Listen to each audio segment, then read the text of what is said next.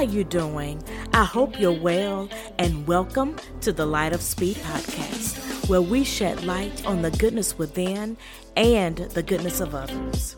And this season, we will focus on uplifting and encouraging others to be the light they want to see in this ever changing world as an individual, as a leader, and as a community.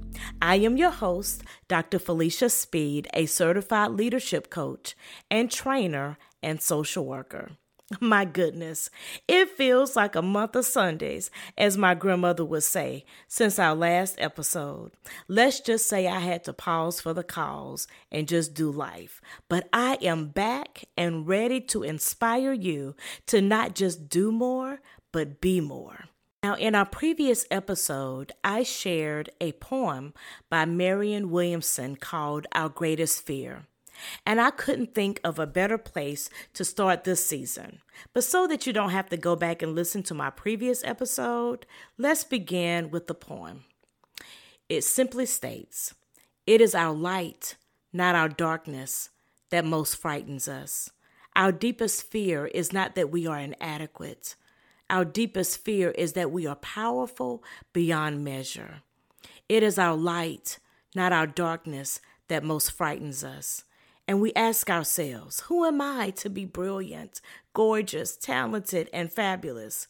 Actually, who are you not to be? You are a child of God. Your playing small does not serve the world. There's nothing enlightened about shrinking so that our people, so that other people won't feel secure around you. We were born to make manifest the glory of God that is within us. It's not just in some of us, it's in everyone. And as we let our own light shine, we are unconsciously giving other people permission to do the same. As we are liberated from our own fear, our presence automatically liberates others. Whew, ain't that good?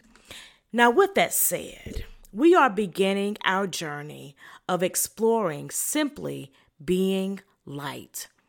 And over the next few episodes, I want us to dig deeper into this very poem to find applicable nuggets. Now, why am I immediately thinking about Chick fil A? Oh, I digress. I need help and I'm hungry. But before we jump into this quote, I want to speak about this recent change in time. You know, the famous daylight savings time. I tell you what, I have experienced this change for 40 something years and I still struggle. In the fall, I struggle with the darkness in the evening, and in the spring, I struggle with darkness in the morning. Even though I enjoy the longer evenings to run errands or just take a nice walk, or the mornings are hard though, because I depend on the light to give me a jump start. Recently, we were trying to get my nephew out of the bed, and he said, It's still night and not time to get up yet. So, even at four years old, he gets that we need to see some light in the morning. Yet, his mama had to push and prod him to put his clothes on and get ready for school despite his rationale. Why? Because his mother, in all her wisdom, knew that it was not going to stay dark forever, and the time on the clock was still the same.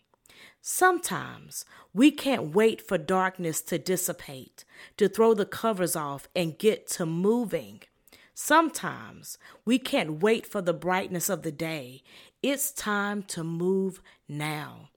Why do I say this? Well, sometimes we get too comfortable in the dark because it requires very little of us. Now, don't get me wrong, I am a firm believer that darkness has its place. And I'm not talking about good versus evil, but simply darkness. Beautiful things are made in the dark. Just ask the caterpillar. but we should not condition ourselves to never want to step out, to never want to spring from that cocoon. The first few stanzas of this poem says, It is our light, not our darkness, that most frightens us. Our deepest fear is not that we are inadequate. Our deepest fear is that we are powerful beyond measure. So I want to take a quick break And in that break, I want you to think about whether your light truly frightens you. And be right back.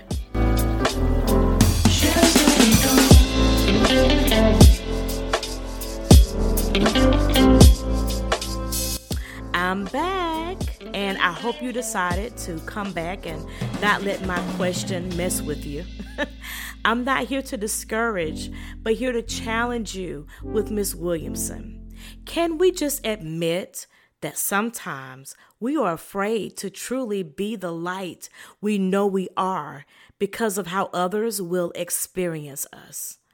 As I sit out on my porch looking at the sun, I'm thinking, has it ever felt that same way? Since the beginning of time, it has never stopped shining.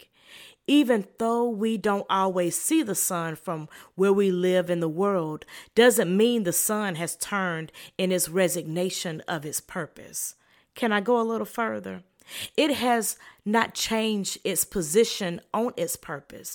Last time I checked, the sun does not, it doesn't evolve around the earth, but the earth evolves around the sun. It is a bright star, and the earth depends on it for growth, for warmth, and so much more. But you do know there are stars brighter than the sun, and even larger than the sun. But the sun has never decided, I'm going to stop being me. I'm going to stop shining because other stars are brighter, bigger, and hotter than me. Nope. Instead of instead, century after century, it just keeps simply being light. So what does that say to you? What does that say to us? Well, Miss Williamson encourages us not to let our light scare us.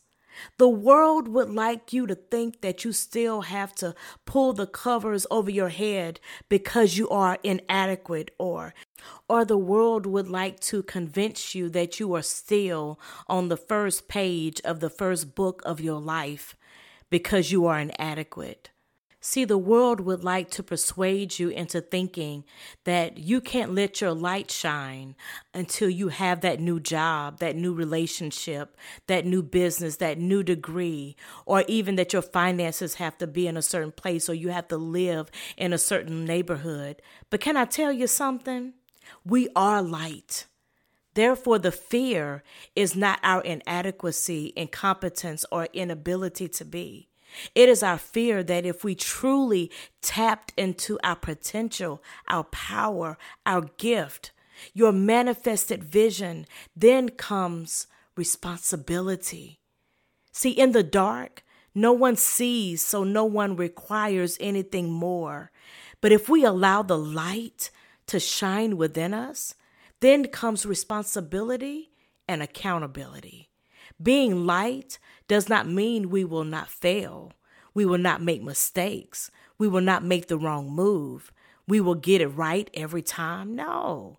What it does mean is that because we are powerful, then inevitably we overcome the failures. We will push through the mistakes and let the GPS in our heart redirect us when we make the wrong move. See, because of my faith, my GPS is the Holy Spirit. And he is so good and so patient, just like my natural GPS in my car or on my phone by now. Even when I keep making the wrong turns, the Spirit just keeps rerouting me. So at this moment, whether you're in your car, walking your dog, or just sitting at the computer on a break, I'm encouraging you to take a deep breath, release the misconception that you are inadequate and inhale the truth that you are powerful beyond measure. There is a beautiful scripture that says, God has not given us the spirit of fear, but love, power, and a sound mind. Now, don't focus on what He hasn't given us, but focus on what He has given us love, power, and a sound mind. There goes that word power again, but the gift is triple fold love, power, and a sound mind. You not only have love and power, but you also have a sound mind to stay focused on the light that is within you. Because what you focus on, you become. I don't know how deep you are in your fear, but today I encourage you, just like we were encouraging my nephew. It's time to throw the covers off. Put on your clothes and make sure you look good too.